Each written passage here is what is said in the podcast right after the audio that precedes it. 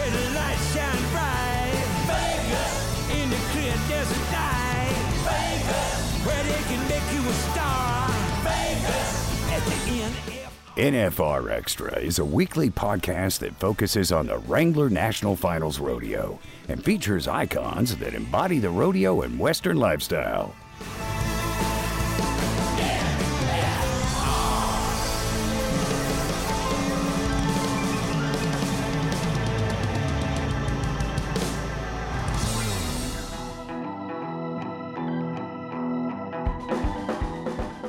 Put that caliber of riders on that caliber of horses in one venue. I mean, I feel like it's kind of like the NFR. It's just really good watching, and I respect other disciplines and what they can do with horses, and it really makes me want to ride a cow horse. I, I my bucket list is I want to run one down the fence because uh, I think it looks like a blast.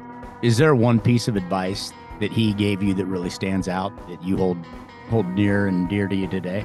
Basically you can't win if you don't enter. And you know. Hi i'm dusty tuckness nine-time prca bullfighter of the year and this is nfr extra. We have the fantastic opportunity to talk with a cowgirl legend miss sherry cervi world champion and one of the few if not the only lady to cross the $3 million mark. How are you miss sherry I'm doing great. Thank you for having me. It's an honor to have you with us. So, tell us a little bit about getting started in in professional rodeo. I mean, obviously we we've heard stories of of your dad being involved, but tell us a little bit about about your beginnings in barrels. Um, you know, my mom and dad both rodeoed and I was, you know, rode when I was younger and uh, my mom competed, and I just I've always wanted to be a barrel racer, and I love horses, and so you know I I did other things, but uh, I think the love of the horse and the competitiveness is what drives me. What do you, what do you look for in the horses that you ride? Um, you know, I'm fortunate enough. My dad raises horses, so um, you know, I've been able to have colts at my you know fingertips for for a long time. And so you know athletic ability um, their willingness to learn they got to be gritty i think to be rodeo horses. Uh, size doesn't really matter. I've rode little ones and big ones but uh, you know the, i think at the end of the day their willingness and and they got to like their job. Do you kind of like those fire breathers as long as they want to run barrels good. I can put up with a lot as long as they do their job. it's barrel racing, not bowling horse. Come on. That's exactly right. Well, yeah. and with that, is there one horse that kind of stood out to you the most that was that kind of fire breather or super quirky and just was always one you had to, all right, you do your job, so it's worth it? Uh, yeah, um, the gray horse that I won my first world championship on, his name was Troubles, and he was the definition of quirky. Uh, some of it, you know, I mean, like uh, he was trained when I got him, um, and he just, you know. we could do a whole podcast on on his quirkiness, but uh, he taught me, you know, to to respect one, but he loved his job in the arena and I won a lot of money on that horse. But he he was definitely he um the first six months that I had him, he didn't I never shot him because he was hard to shoe. Uh, when we did finally get him shod, you'd have to shoe like two of his feet and give him a break, and like an hour or two later, come back. Um, he didn't really like men, which sometimes was a, a damper. Um, but it, you know, he he was he taught me a lot. I think he was aptly named. exactly, he was. Not liking men with the horseshoe kind of makes sense on that. So no dorm mm. gel or Rompun or anything like that to kind of damper the mood. You know, you couldn't give him a shot. So um, there's another know, one. there's another one. Yeah. Uh, the only person that could ever give him a, sh- a shot was my vet, and uh, which you know was in like hardly ever gave him a shot. Um, so yeah, he he that's that's the way he rolled. I like that. His, yeah, by his rules. We just don't shoot. nope, yeah. barefoot. Yep. yep. he was tough. He was a tough horse, and uh, you know, I mean, he he had a lot of heart. So this is not a knock on other barrel racers, but the one thing that I've always appreciated about what you do and how you do it, Sherry, is it looks like your horses more than some others are very broke. Okay, you you don't seem to have a lot of alley troubles and, and things of that nature. So is that something that you try and spend a little extra time with, especially on horses that you train? Uh, definitely. You know, I feel like if I, I spend a lot of time just being real quiet, and if it, they need to go to, um, we call them exhibitions where they just go slow and, and a lot of slow work in the alleyway and, and giving them confidence. I'm not saying that I, that every one of them will be quiet, but I really do try to, um, you know, keep my horses as calm as you can, which I mean, it's hard because they know that at the end of the alleyway, they got to blast off and run as hard as I can. So, you know, uh, I think a lot of bro horses get a bad rap for being bad in the alley, but we ask them for a lot also. I think that um, we rope on our horses too, and, and given those horses a different job is has been really successful in in my um, career, my training uh, is just you know doing other things, and they do get um, I think more broke, and um, you know, it's it's it's beneficial down the road. Be honest with us. Can you have you put Corey in a barrel saddle? Uh, yeah, he helps me all the time. I I am very grateful for him because he does help me ride my colts, and you know, I've got a lot of of horses to ride, and so um, you know, he will help. If I go to a jackpot and I need help, he'll help me warm up horses. So, which is awesome because he's not too proud to to get in a barrel saddle. But he's that, that handy. I don't know. A lot of people don't know this. thing. um, Corey's mom is a world champion barrel racer, two time world champion barrel racer. Right. So he he knows a, a lot about barrel racing. Warm this horse up, and yes, ma'am, is not an unfamiliar term to him. Then, yeah. now, when you are training horses and they you're roping on them, do you think this actually transitions into benefiting their barrel racing because of the ground. You know, they tend to have to actually find their feet a little more. Oh, absolutely. I think, you know, just anything that you can do on them um, to to teach them, you know, handling and and um, move better. And yes, where their feet are is very important. We doctor on most of our our horses, not all of them. Um, out we come um, to Wisconsin for the summer and we doctor yearlings, and so a lot of them will go to the pasture and they have to learn where their feet are real fast out here. Do you do you tie off on them doctoring, or is always kind of staying a horseback on them? Um, we stay on horseback, head and heel them, and then get off and you know tie them down and, yeah. and doctor them. So they got to they got to kind of get used to that too. So yes, that's impressive. So, with both you and Corey being world champions, it, whose opinion matters most? Is it a give and take, or are you in charge? oh, um, is he right there? he is not. Okay, but he'll probably listen to this, so I got to choose my words wisely. um, you know, I, I, feel like we both res- we respect each other and each other's opinions, and we are both very strong-willed people but at the end of the day, uh, you know, he is a very good horseman, and I will ask him his opinion about barrel and what he sees. And not necessarily all the time I agree with him, and sure. but he'll do the same thing with me. You know, ask well, what? As I feel like I've seen a lot of team roping, and and you know, give him my opinion, and you know, we take what we want out of it, and, and yeah. we throw away the other. so I know there's been some articles and things written about about your dad, but I would say having a foundation like that, and and you talked about some of the Colts that have been around you growing up. Tell us a little bit about your relationship with him and and what that what that means to you today. Yeah, it's it's very very special and important to me. Um, he's been very instrumental in my career.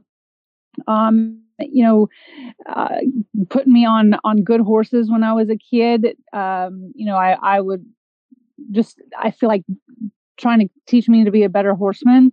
Um, and I look back and I'm I'm very appreciative of that because you know I mean he stuck me on a lot of different horses, and um, he was very supportive in whatever I wanted to do.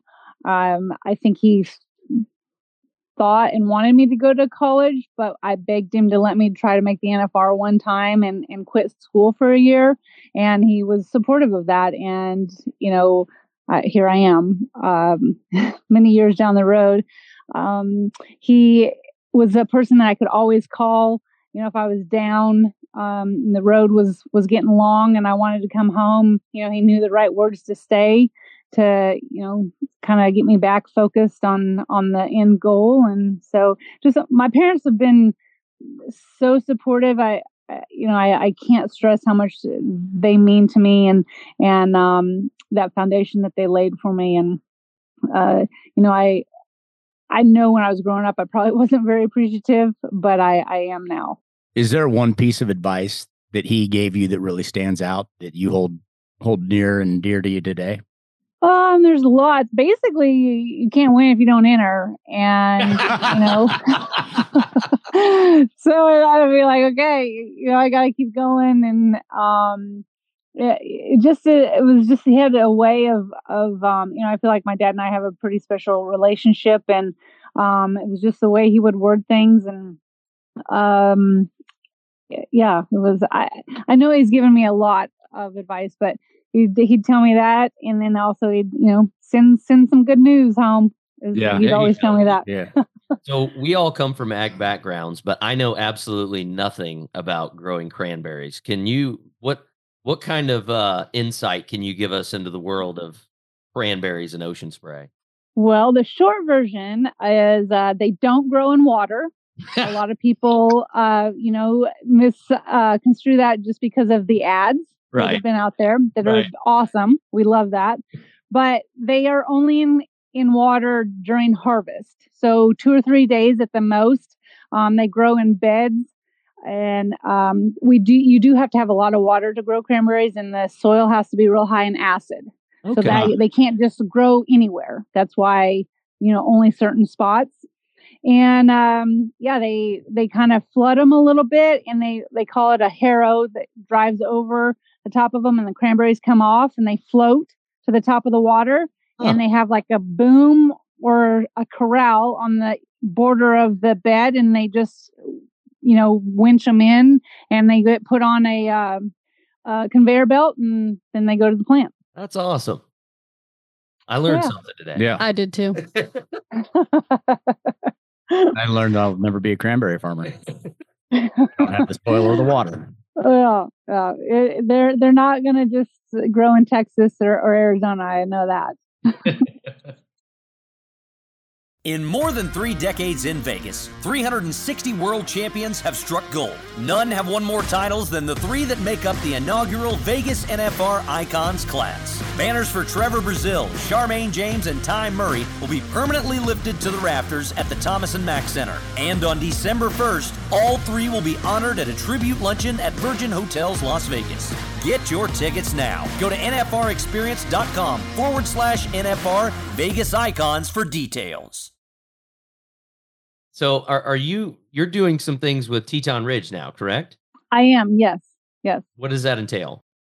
Well, the Teton has four barrel racers that are endorsees, and um, you know we've been with them about a year, and I'm I'm really excited what Teton's doing for the Western industry, and I I think you know they they've done some big things already, but uh, they're really uh, just one of the things that that they are interested in is the youth, and that really um, something that that I love and uh, want to try to do more for kids. Uh, I put on a youth race in three parts of the three times a year.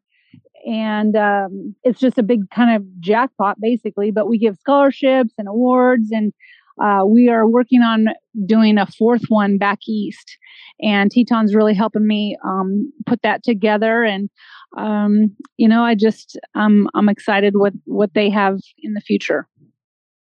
You were just here in Vegas for the Run for a Million. Talk about that event and how do you, as a barrel racer or a trainer, watch that event and take it in? Well, last year was the first time that I had um, attended the Run for the Million, and really ever gone to a, an event that didn't have bar racing, really. um, and it was really really cool and i so i went back again this year um just because you know when you put that caliber of um riders on that caliber of horses in one venue i mean i feel like it's kind of like the nfr uh a little bit. It's just really good watching and and i respect other disciplines and what they can do with horses and it really makes me want to ride a cow horse. I, I my bucket list is i want to run one down the fence because uh, i think it looks like a blast and sure. i know it's not easy. I'm not saying that at all. Um, but it, you know i i had a really good time and i i think i'm going to lead in i think that what teton's doing with the american and and uh, those other disciplines, the cutting, the reining, and the working cow horse, is going to be so cool for all disciplines to kind of come together and watch. Um, the rodeo people, I don't know how many actually have gone over, you know, and watched any of those other disciplines, and um, so bringing them all together, I think, is a step forward in what's to come in the future. Yeah, the American too. There's some big stuff taking place with that, is there not? Yeah, yeah, there is. Uh, I mean, just in itself, the American, the rodeo, but you know, bringing, I don't know, is it the American, the horse American Performance Horsemen? Yeah, yeah. So those guys, you know, coming and and getting, uh, you know, the rodeo fans being able to watch that, I I I think it's it's going to be really cool. Right, and kind of a transition too. They're moving locations, correct? They're going to Globe. Globe Life. Life. Yes. Yep. That'll be something yep. else. Yeah, I think it all in all, I think it's a good move. And, uh, you know, watching the NFR and Globe Life, I thought it was it really successful. So, um, yeah, I, th- I think it'll be cool. Yeah, absolutely. The thing with the youth too, that's so encouraging because, you know, the there's just such a uh, separation. It seems like now uh, we've had some other conversations um, previous to this about you know production agriculture as a whole, and people don't really have a concept. And I think one of the ways to connect with people that are from a non-agriculture background is rodeo on the horse side. You know, I mean, there's like mm-hmm. a connection there. So that's that's yeah. very very uh, positive with Teton Ridge moving in that direction.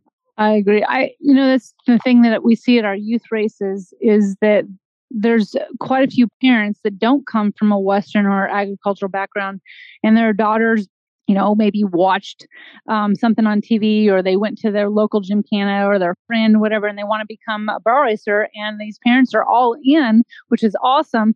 And the good thing about rodeo is like one big family, and you don't have to know um, everything ab- there is about horses or barrel racing. There's plenty of people to help you and to learn and um, you know kind of take you under your wing. And so that's that's really cool for us to to be a part of with our youth races is educating these parents and you know along with their kids.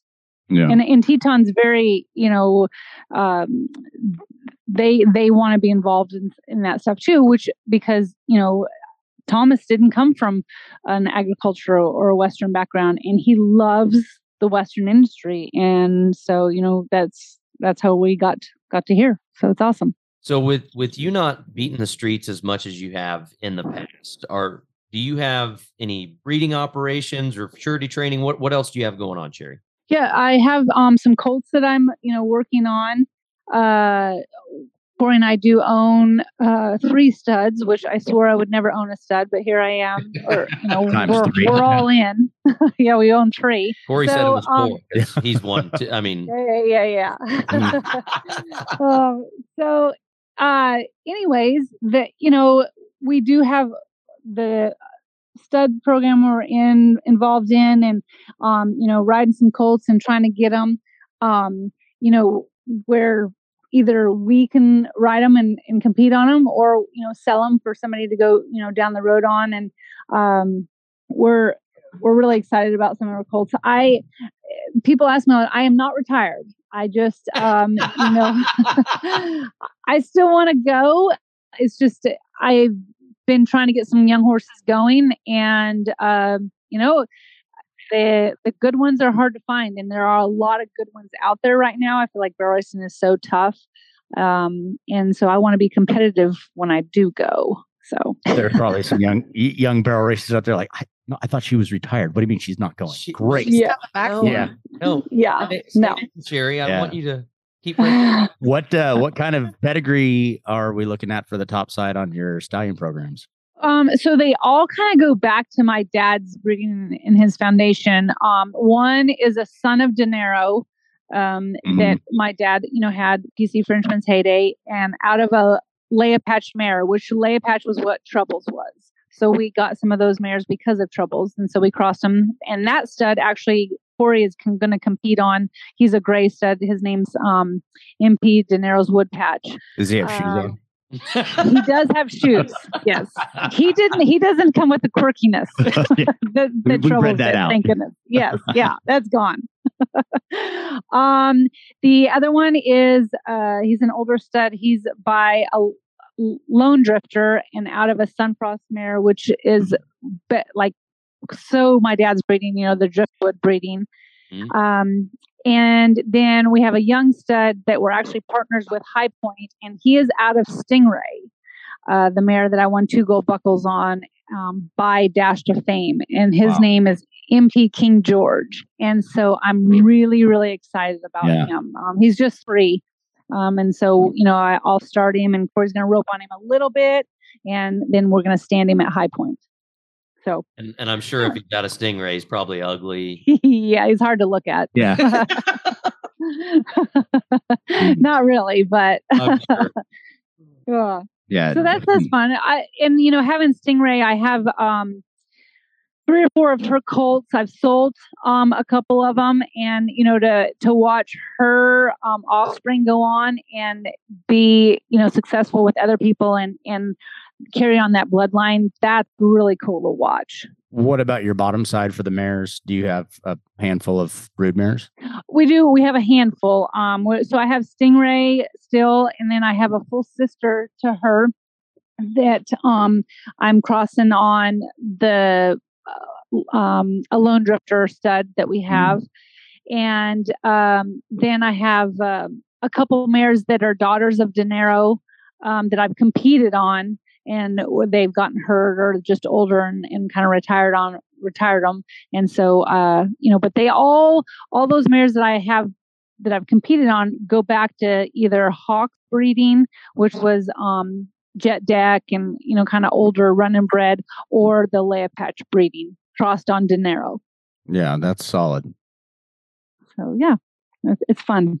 Yeah. It's, it's it's addicting. That that I I get this from my father. His passion for his horses. Uh, he loves his breeding program, and he he could talk to you for hours about about his breeding. And and he and I have a problem. We, we're a little bit of a hoarder. Um, so Corey keeps me where we uh, we got to get you know slim down a little bit. And I always joked if you wanted to buy something on Potter Ranch, go to my mom because everything's for sale. Corey, you want to slim down, stop eating. That's all I know. Yeah, I'm not yeah, getting rid of any of you're your right. Exactly. it's my addiction. You said you're not going to have one stud. You're going to have 10. Mhm. How many great. do you have there on property now? Uh, we have up here. I'm in Wisconsin right now um, for the summer, and we've got I think close to 30 head of horses, which they're not. Some a couple of them, you know, a few of them are ranch horses and stuff, and our brood mares we keep in Arizona. Um, but uh, we're riding mm, probably about 20 head, you know, of all ages, like Yeah. from start three year old to to older horses. When you're uh, up there doctoring, do you kind of keep those things in rotation for barrels and roping, or is it when they're doctoring, you just kind of give them a break on the arena side and go out and, and do ranch work? most of the time we just do ranch work like Mm. um you know i just kind of give them a break in, of like the arena time because they get plenty of that when we leave here so um i'm not saying i don't like i i've started my three year olds because i don't futurity them until they're five so all my three year olds i'm starting them now but letting them kind of go out on the pasture you know two or three days a week Yeah. um, also So I've got just a general broad stroke question for you, Sherry. You're it people that have had one-on-one conversations with you, you're very humble, you're very unassuming. Was there any point in time when you started out that you thought you would have the success that you enjoy today? Because I, I know you don't like talking about yourself, but you know, was there ever a moment early on in your career where you were like, hey, I can do this and not just once. I, I think I can make a living out of this. Mm, no, uh, you know, I mean, when I started out, it was just make the finals one time, and then I had a really good finals my first year, and then I was like, I was, I was hooked. I was Right. like, oh, okay, you know, 19 and more money than I thought I'd ever seen in a lifetime. Um, but I mean, obviously winning gives you confidence. I think any with anybody, but um, no, I never thought I would, you know, 20 plus years into it, have the career that I've had, the sponsorships and the, the amazing uh, opportunities that I've had. But I was doing something that I loved, and you know, I, I didn't really want to do anything else. Right. That's you know, it goes back to the I the education part of it as far as a formal education. You know, if you follow your heart and follow your passion and what you can learn from different people, there's so much that you can learn outside of a classroom setting. And for the I mean, I'm not discouraging. I went to college, Andy went to college, Brian went to college. All my kids go to college. But like what you're saying, you know, I, I don't use my degree. You know, I mean, I I'm now I'm like, well, I just I did that to probably stay out of jail for four years. Right. but like what you're doing is, I mean, you you take that passion, you take that desire, and you apply it, and the success that you have is that. And you know, it's not something I'm going to work for ten years and twenty years and then retire. It's like I'm going to do this Right. until the day I die because this is what I love. Is, Yeah, is, yeah. is there one gold buckle that sticks out more than the others? Mm, probably the last one. It just it was a fairy tale year. Ninety nine, I had an amazing um, year also on, on Hawk, but in 2013, you know, there was obviously more money, um, and uh, it was my second gold buckle on Stingray, and um, it just was a it was an incredible year. Well, it's it's been fun watching you, and we look forward to doing it for years to come um, on whatever level it is. Because from all of us, I can promise you, there's there's no better person and an ambassador for not only the barrel racing world, but the horse training and and breeding world. Because your your tentacles, your roots are growing out. Um, you know, and that's that's something to be proud of. So, thank you for all that you do, Sherry. You're you're truly great for for our part of the world. Well, I appreciate that. Thank you for taking the time to join us. Want to experience more of the NFR? Then visit NFRExperience.com and we invite you to subscribe to NFR Extra on Apple Podcast, Spotify, iHeartRadio, and wherever you're listening right now. If you like what you've heard on NFR Extra, we would love it if you gave us a five star rating and tell your friends how to subscribe.